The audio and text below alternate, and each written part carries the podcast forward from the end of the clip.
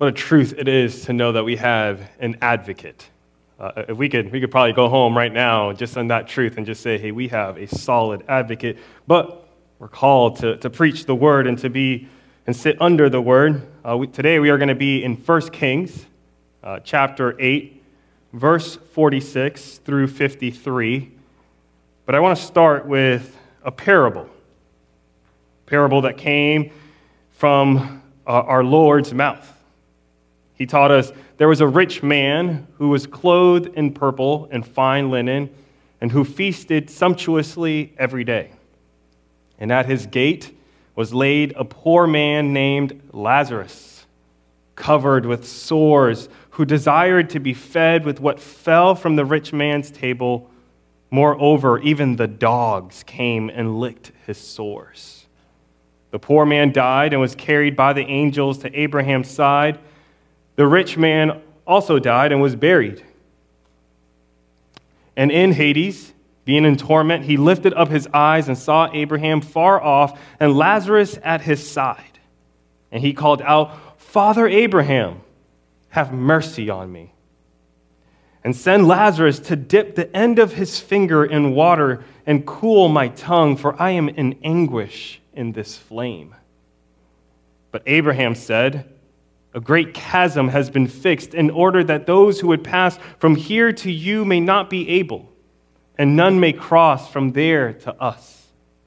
And Lazarus said, Then I beg you, Father, to send him to my father's house, for I have five brothers, so that, they, so that he may warn them, lest they also come into this place of torment. In, in, in Hades, in the midst of anguish, this rich man asked for two things. He asked for relief, and he asked that a person would be sent to his five brothers to proclaim mercy and repentance so that they, would, they themselves would not end in the place of torment. I wonder what you would ask for if you were there. We hope to not be there. We hope to not ask these things, but he asked for relief and for a messenger. Uh, pastor, Puritan pastor Thomas Watson once remarked, What would the damned give that they might have a herald sent to them from God to proclaim mercy upon their repentance? What floods of tears would their eyes pour forth? But now, it's too late. And then he goes on to write, Oh, that we would therefore, while we are on this side of the grave, make our peace with God.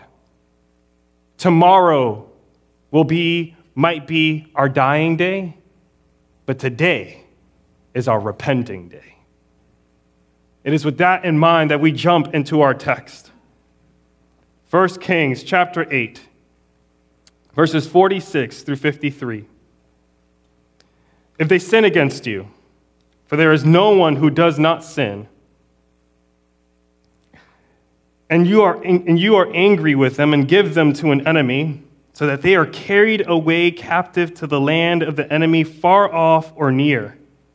Yet if they turn their heart in the land to which they have been carried captive and repent and plead with you in the land of their captors, saying, We have sinned and we have acted perversely and wickedly if they repent with all their mind and with all their heart in the land of their enemies, who carried them captive, and pray to you toward their land, which you gave to their fathers, the city that you have chosen, and the house that I have built for your name, then hear in heaven your dwelling place, their prayer and their plea, and maintain their cause and forgive your people who have sinned against you and all their transgressions that they have committed against you, and grant them compassion in the sight of those who carried them captive, that they might have compassion on them. For they are your people and your heritage, which you brought out of Egypt from the midst of the iron furnace. Let your eyes be open to the plea of your servant and to the plea of your people Israel giving ear to them whenever they call to you. For you separated them from among all the peoples of the earth to be your heritage, as you declared through Moses, your servant. when you brought out our fathers out of Egypt, O Lord God. This is the word of the Lord. Uh, my hope this morning is that we would leave with two things, that we would be convicted of two things. First, that we would be convicted of the biblical disposition of a, a repentant sinner. What does a, a biblical repentant sinner looks, look like? And then the second thing, that we would leave convicted of the disposition of God as our forgiver. That we would leave convicted of what a repentant sinner looks like, and that we would leave convicted of the disposition of God, our forgiver. So we have to begin with sin.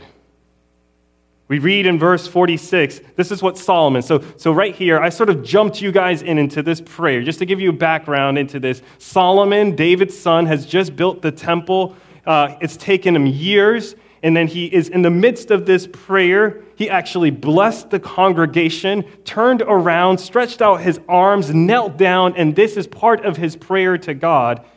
And in part of his prayer, he confesses what we see in verse 46 there is none, no one who does not sin. What a prayer! All of us are sinners. The first thing that we see about a repentant sinner is that he understands that the nature of sin is ingrained in all of us. There is no one who does not sin. Uh, this is what uh, Christians throughout church history have called the doctrine of original sin. Right? So, passages, building on passages like this, among many others, we see that we all have this innate nature to sin. Uh, we see in Genesis 6 5, the Lord saw the wickedness of man was great in the earth, and that every intention of the thought of his heart was evil continually. Proverbs 20 Who can say, I have made my heart pure and I am clean from my sin? Ecclesiastes 7 Surely there is not a righteous man on earth who does not who does good and never sins. Paul writing to the Roman church writes for all all have sinned and fall short of the glory of God. And we heard Ademi pray from 1 John where we have an advocate. But verses before that, this is what John writes. If we say we have no sin, we deceive ourselves, and the truth is not in us. The scripture witnesses to the nature of our sin. It is natural, we are born into it. So the repentant sinner has to understand that in himself, he not only just does bad things, he is bad. He is a sinner. He is totally depraved. Late pastor R.C. Sproul described man's deprivation as such. He says, total depravity means radical corruption. Total depravity means that I and everyone else are depraved or corrupt in the totality of our being. There is no part of us that is left untouched by sin. Our minds, our wills, our bodies are affected by evil. We speak sinful words, do sinful deeds, have impure thoughts. Our very bodies suffer from the ravages of sin. The repentant sinner knows that he is a sinful man. But not only does he know the nature of sin, the repentant sinner also knows that sin is personal. Turn, turn with me to, to, to, to look at some of these verses. Verse 46. Solomon says, If they sin against you, for there is no one who does not sin, and you are angry with them and give them to an enemy so that they are carried away captive to the land. Who did they sin against? God. Later on in verse 50, and forgive your people who have sinned against you. And all their transgressions that they have committed against you. Sin is always personal.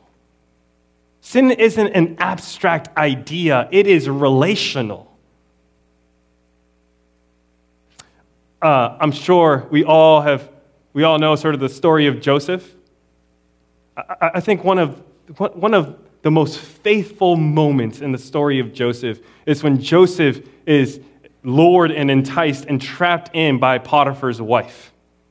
She is trying to seduce him to fall into sexual sin. And we know that he, uh, uh he remains strong and he does not fall into temptation. And this is what he tells her as he's being lured and enticed. He says, He, when talking about Potiphar, he is not greater in this house than I am, nor has he kept back anything from me except you, because you are his wife. He says, My master has not held anything back from, from me.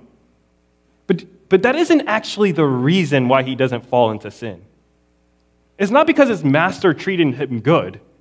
Look at the next clause. It says in Genesis 30, 39, verse 9, it says, How then can I do this great wickedness and sin against God?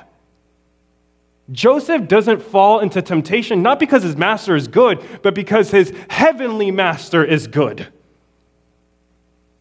Because he does not want to sin against God. David, when he is approached by Nathan after he has slept with Bathsheba, has killed a man, you know how his repentant heart responds? I have sinned against the Lord. He just killed a man, slept with a woman, and his response is as he is repentant, I have sinned against the Lord. The repentant sinner knows that sin is against the Almighty God. So he knows that the sin is nat- natural in him, is personal. And lastly, he knows that sin is consequential. Uh, and what I mean by consequential, I, I, don't mean sort of one moment after another, though actually the book of James tells us that there is a progression, there is an order to sin. When we are lured and enticed by our own desires, we then fall into sin, and sin brings forth death. But what I mean by consequential here is that it has consequences. So again, let's, uh, let's look and turn. Verse 46, 46 If they sin against you, for there is no one who does not sin, and you are angry with them. The first consequence that we see in our passage is that God is angry at the sinner. To sin is to bring the anger of the Lord. He is holy and perfect. He dwells, we're told, in unapproachable light. In him there is no darkness. So, like a spouse who is angry at adultery, or a victim who is angry at the crime, God is righteously angry at the sin but not only at the action, he's angry at them, is what we read in our passage. So God's anger is one consequence, and then the second consequence of sin is punishment. We're told in our text that the enemies will drive them captive. Uh, uh, um, we're, the youth group is going through Deuteronomy right now as a, as a youth group. And it's been a great book. If you have not gone through Deuteronomy, read it through. It is awesome. But, but I tell them that actually, sort of the, the, the door to the Old Testament, in one way or another, sort of hinges on Deuteronomy 28 through 30. Those three chapters are chapters of blessings and curses. If they obey, they will be blessed. If they don't obey, they will be cursed. So if you understand Deuteronomy 28, you sort of understand the rest of the Old Testament because the prophets, all they're hearkening back is calling back to Deuteronomy 28. Hey, if you repent and obey, you will be blessed. If you don't, you will be cursed. The famines, everything will come uh, uh, upon you. So Solomon says, hey, when we sin and we don't repent, the captives will come, the curses will come, the punishment will come because the natural consequence of sin is punishment. From the garden, God has laid out that if you sin, you will die. And we try to tell our students that we don't, if we put our hand on the flame, we wouldn't say, What a harsh thing it is that the flame burned me. No, that's the natural consequence of the flame. The natural consequence of the sin is punishment. It is not a harsh thing, it is the just and holy thing. So, for us to understand the nature of repentance, we have to understand first the nature of sin. It is both natural, is innate in us. It is personal, it is against a holy God, and it is consequential. It brings consequences. Once we've established that, then we can look at what repentance is. Uh, and sometimes uh, we can understand things better when we, when, when we say what it's not, right? So we would say, hey, Edgardo is small because, or short because he's not tall, right? Like, like putting that contrast would be really helpful. Or Edgardo doesn't have a lot of hair, right? So he's bald, right? You contrast it to the thing that he's not.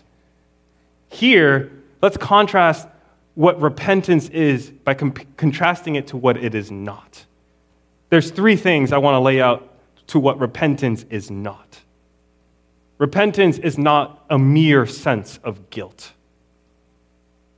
Repentance is not a mere sense of guilt. Guilt is this feeling that you know you've done something wrong and you feel bad about it. But that's not mere repentance. We actually see a great example of someone feeling guilty and not being repentant is Judas. He understands that he had done something wrong. He felt guilt about it. But instead of turning to the one who could forgive him for that sin, he actually takes it into his own hands. He turns back the 30 pieces of silver, and, and, and the guilt sort of weighs him down even more to the point that he takes his own life. Guilt is not repentance because what guilt makes you do is it turns you inward to say, How can I fix the problem? The second thing that repentance is not, it is not shame. Repentance is not telling and beating yourself and telling yourself that you are worse or worthless or valueless or you are nothing. No, true repentance actually tells you, like we see in the scriptures, no, you are his people. You are his heritage. Come to him because he is in relationship with you. Shame builds you down, it entraps you in your own thoughts. Repentance frees you to turn to him, the one who can build your character, the one who can restore your identity. And the last thing that repentance is not, it is not fear. Sometimes we, uh, there, there are millions of people who can modify their behavior through fear. You tell them, hey, this is what's going to happen, so then they resist that by mere will, and the fear has brought them to change and modify their behavior. But that's not what repentance is. Repentance, fear, fear encloses you in, it entraps you. It, it, it brings a fear of, of man, a fear of reputation, a fear of consequences. So you, you feel trapped. But actually, true repentance frees you. It, it, it, it's, it's here in, the, in, the, in, the, in the passage. They were captive, but if they turn to the Lord and seek repentance, they will be free because the truth sets us free. It liberates us. I'm not saying it's easy to repent, but it, it, it, it lifts up the, the burden that's on us. So, repentance isn't guilt. It isn't mere shame. It isn't repentance. Uh, it, it isn't fear. So, so, then what is it? I'm going to give you four truths about what repentance is based on our passage. The, the first thing that repentance is, is it's convictional. Repentance is convictional. We have to be convicted of our sin, the depths of our sin. Right? We see it.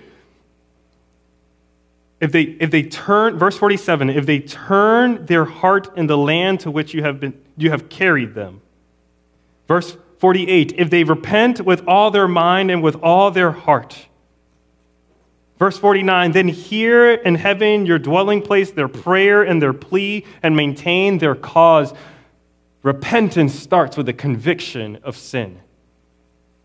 It's to, it's to turn our hearts, our minds, because we've been convicted of what we've done. But I, I think when I was going through this, is, is the question of how. How can man be convicted, right? I, just, I told you guys at the beginning that man is dead in their trespass. They are, they, they are totally depraved. There's nothing good in them that they can do outside of Christ. Then how does a sinful man respond and be convicted? It would be like asking someone without smell to smell something and tell me what it is. Well, we are convicted from an outside force. We are convicted from an outside being. We are convicted by the Holy Spirit. This is, this is one of the works that we're told in the Gospel of John that the, the Spirit does. Jesus, before departing and leaving his disciples, he says, Nevertheless, I tell you the truth. It is to your advantage that I go away. For if I did not go away, the Helper will not come to you. But if I go, I will send him to you. And when he comes, he will convict the world concerning sin and righteousness and judgment. Our conviction of sin doesn't come from within, it comes from without. It comes by God's sheer mercy and grace to convict us and open our eyes and say, You have committed sin. It is, a, it is a work of grace to be convicted of sin. So, repentance is convictional, and it's also confessional. Verse 47 the people that cry out to God and they pray, We have sinned, we have sinned and acted perversely. There is confession. They go before the Lord and they acknowledge that they have done wrong. And they done wrong not because they did a, a, a wrong action, like we said, it's they, they sin against God. The, the, and uh, it's, it's, it's important for us to see that sin, we said, is personal. Repentance has to do with confession. All of these are tied because if you see, as we ask for forgiveness, it can only come from the person that we wronged. So if we've wronged God, He is the only one that can forgive us. There's no one else outside of God that can forgive us for the wrongs that we did. It would be as if someone slapped me and someone else forgave them for slapping me. That would be silly. Would, the, the forgiveness would have to come from the person that was wronged. So we confess, we go to the Lord. This is what the gospel message is. It sort of it turns what the world does.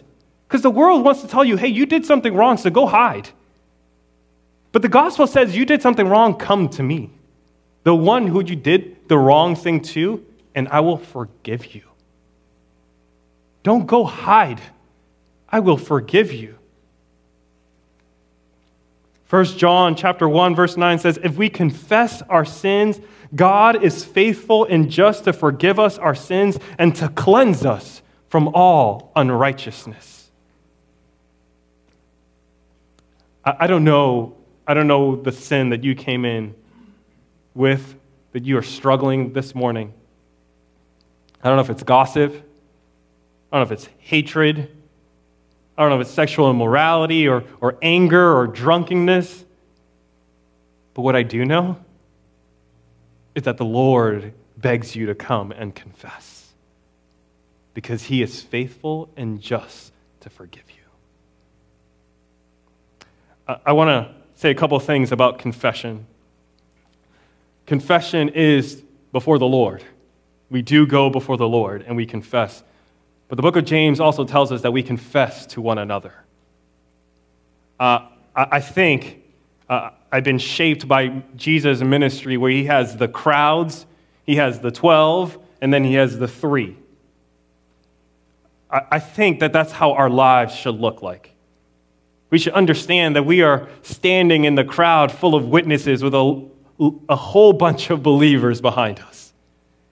Then we, then we have, we get closer here to a body, a local body that you are connected with. And then it sort of zooms in into a community groups. I was walking by back there and looking at the signs, and you guys have, if I can see rightly, I'm getting a little older, five community groups that are going on. And from there, you build relationships with. And you should be in relationships to such a point that you're able to confess your sins with someone. I'm not saying with the crowds, I'm not saying maybe the whole church. What I am saying is you need two or three people to do this. Christianity is a, is a faith built on relationship. It is not an isolated faith. We see this with Jesus. If there was anyone who could do it by himself, it would be him. And he chose his 12 and he chose his three to come before him as he prayed at the Garden of Gethsemane, as he went to the Mount of Transfiguration. He always had the three with him. Who do you have? Uh, no matter what age, no matter how old, no matter where you are, whether you walk the mountaintop of Christianity and you've been there 40 years, you need someone to walk alongside you and to confess your sins with. Because if not, it will, it will hold you tight and it will weigh on you and it won't let go of you. You need to confess before the Lord, but you also need to confess to one another. So I want to encourage you to go find a gr- one or two who can be those people who will pray with you, who will sometimes just sit there. I was, I was going through Job, and you know how we sometimes get into Job, and the Job's friends have really bad responses. That's let's just get off the bat, right? Like, but before they get, but when they get there, you know what their first response was? To just sit in silence. We, I think we need friends like that, who just sit in silence with us sometimes. Who, who when, when we are hurting, will just sit there and listen. When we have sinned, we'll just sit there and listen and we'll take their time, and then afterwards we'll speak truth into our lives. They will bring up the word and say, Edgardo, remember that he who is in you is greater than he who is in the world. Edgardo, remember that if you go to the Lord and confess, he is faithful and just to forgive you. Edgardo, remember that Jesus' blood was spilled for your forgiveness, who would speak truth in their lives. So find those people.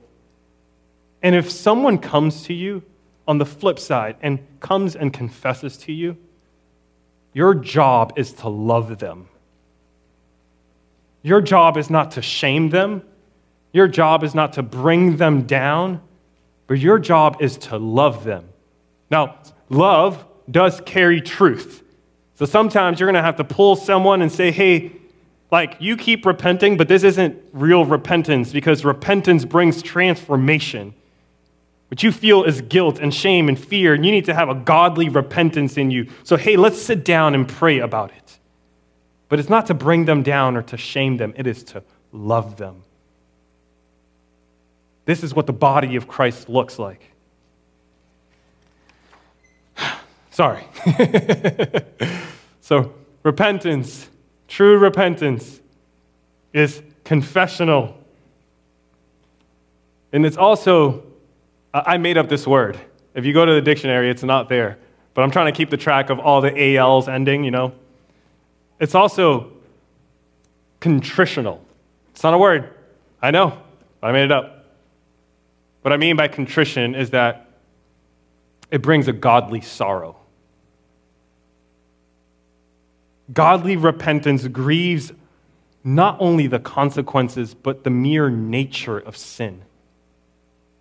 I love what Martin Luther, the reformer, said when he reflects about repentance. He writes, Repentance which is occupied with thoughts of peace, repentance which is occupied with thoughts of peace is hypocrisy. There must be a great earnestness about it and a deep hurt if the old man is to be put off when lightning strikes a tree or a man, it does two things at once it renders the tree and it swiftly slays the man. Oh, how I pray that lightning of conviction would slay us and render us to the point of godly sorrow. The psalmist would write, The sacrifices of God are a broken spirit, a broken and contrite heart. O God, you will not despise. True repentance brings a godly sorrow that grieves that grieves the sin. I just want to quickly, if we can turn and see in verse 47.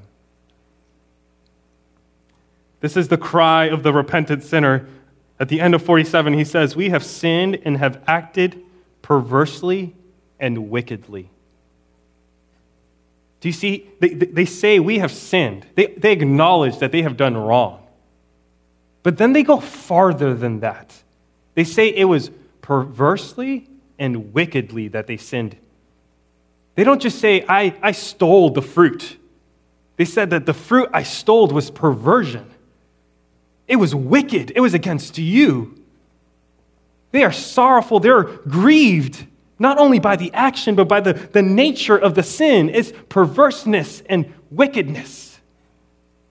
I wonder if that's how our, our prayers are when we repent. Not only, Lord, forgive me for the bad thing I did, which we should go before the Lord and do so, but Lord, forgive me because the bad thing I did reveals my very own nature. I am wicked, I am perverse, and I need you to forgive me for that. I need you to root not only the fruit of the sin, but the root itself of the tree.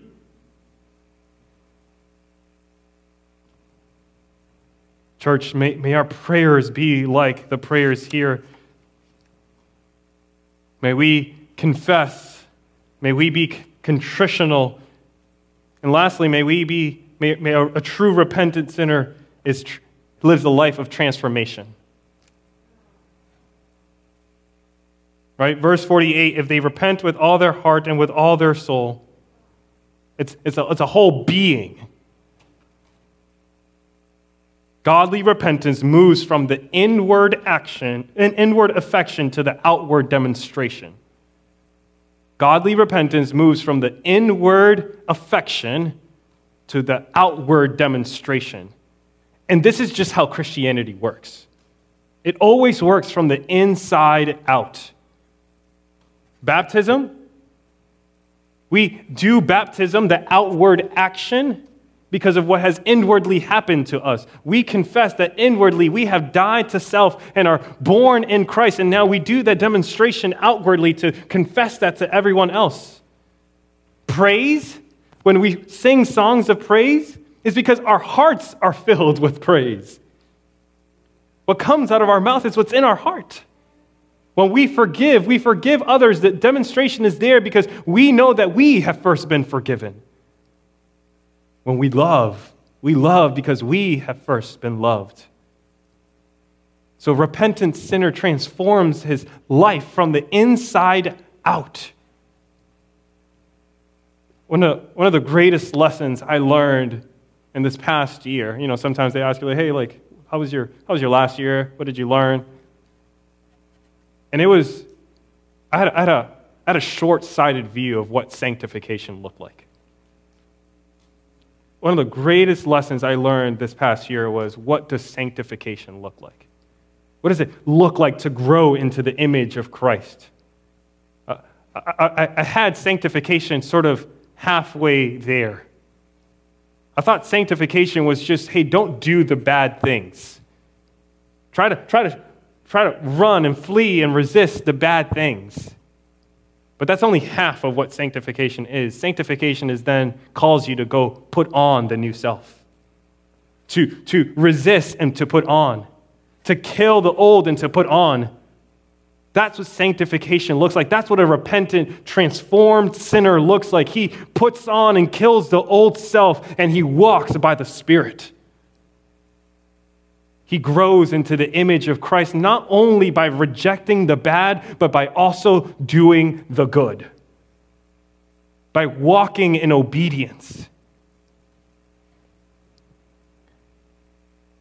The repentant man is being transformed into the image of Christ from one degree of glory to another, moment by moment, little by little, as he, in God's grace, is being transformed. So, we talked about the nature of sin, the, the nature of repentance. I want to end by fo- focusing our time on the disposition of the forgiver. The disposition of the giver. It is in the giver that we're actually assured our forgiveness. Uh, turn with me, if you, if you can, to verse 49. It says, Then hear in heaven your dwelling place their prayer and their plea, and maintain their cause. And then jump down to verse 40, 52, sorry. It says, Let your eyes be open to the plea of your servant and to the plea of your people Israel, giving ear to them whenever they call to you. God's disposition is to be attentive. He hears the plea of his people, he sees their, their, their cry. God is not a God made of wood or metal who have ears but cannot hear and eyes that cannot see. God is a living God who sees you and hears you when you cry out to him. He is attentive, He is there. He is there for his people, his heritage. He loves them. I don't know. I don't know if this is how you view God if you view him as the one who we, we can say we've acted wickedly and perversely, and then he also hears and listens to us. What a mighty and loving God that is. That he is attentive to us. Pastor Dan Ortlund wrote a, a, a book called Gentle and Lowly, came out a couple of years ago now.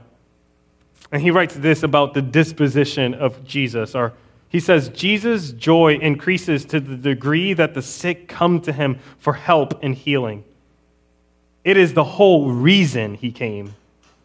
Christ does not get flustered or frustrated when we come to him for fresh forgiveness, for renewed pardon, with distress and need and emptiness. That's the whole point. It is what he came to heal. He went down into horror of death and plunged out through the other side in order to provide a limitless supply of mercy and grace to his people. This is a good God. He does not turn his back on those who repent. He stands at the ready to forgive. He stands at the ready for you to come and to cry out and plead to Him.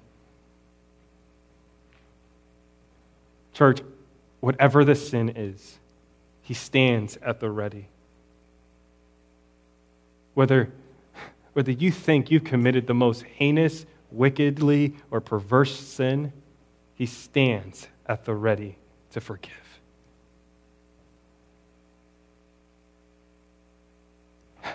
Oh, I want to end by reading you Hebrews chapter 9, verse 22.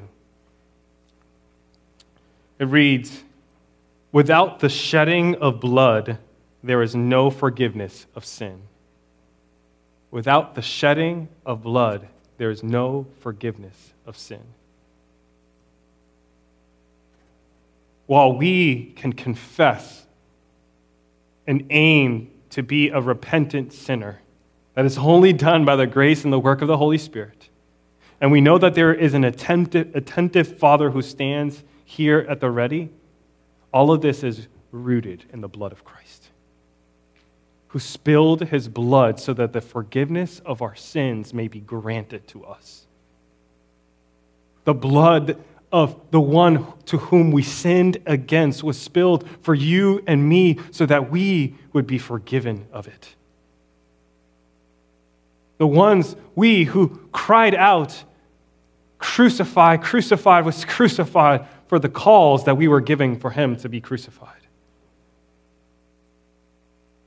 It's only in the blood of Christ that we can find forgiveness. It's only in Jesus that we can find the forgiveness that God is so willing to give. Our call, the cost was the cost was his blood. Our cost is to turn to him. The cost was of, of forgiveness was his life. Our cost of repentance is to die to self and live in him. The call for this morning is that for today, that it would be the day of your repentance. You might be here and you have been a follower of Jesus longer than maybe I have been alive. But the call of repentance is a call of repentance that goes on continually. We die to self and we live in Christ, knowing that He is a good God who listens and sees. So we continually repent because he is faithful and just to forgive us. And maybe you're here and you don't know about this Jesus. You don't know that there is forgiveness freely offered to you. Well, I want to tell you that from First Kings to the rest of the Bible, we are told that if we confess with our mouth and believe in our heart that Jesus Christ is Lord and was raised from the grave, there's forgiveness. There's forgiveness for your sins so that we, so that we, unlike the rich man, are Lazarus, are carried off by the angels and are sitting not next to Abraham, but next to Jesus at the end of days. Let us pray.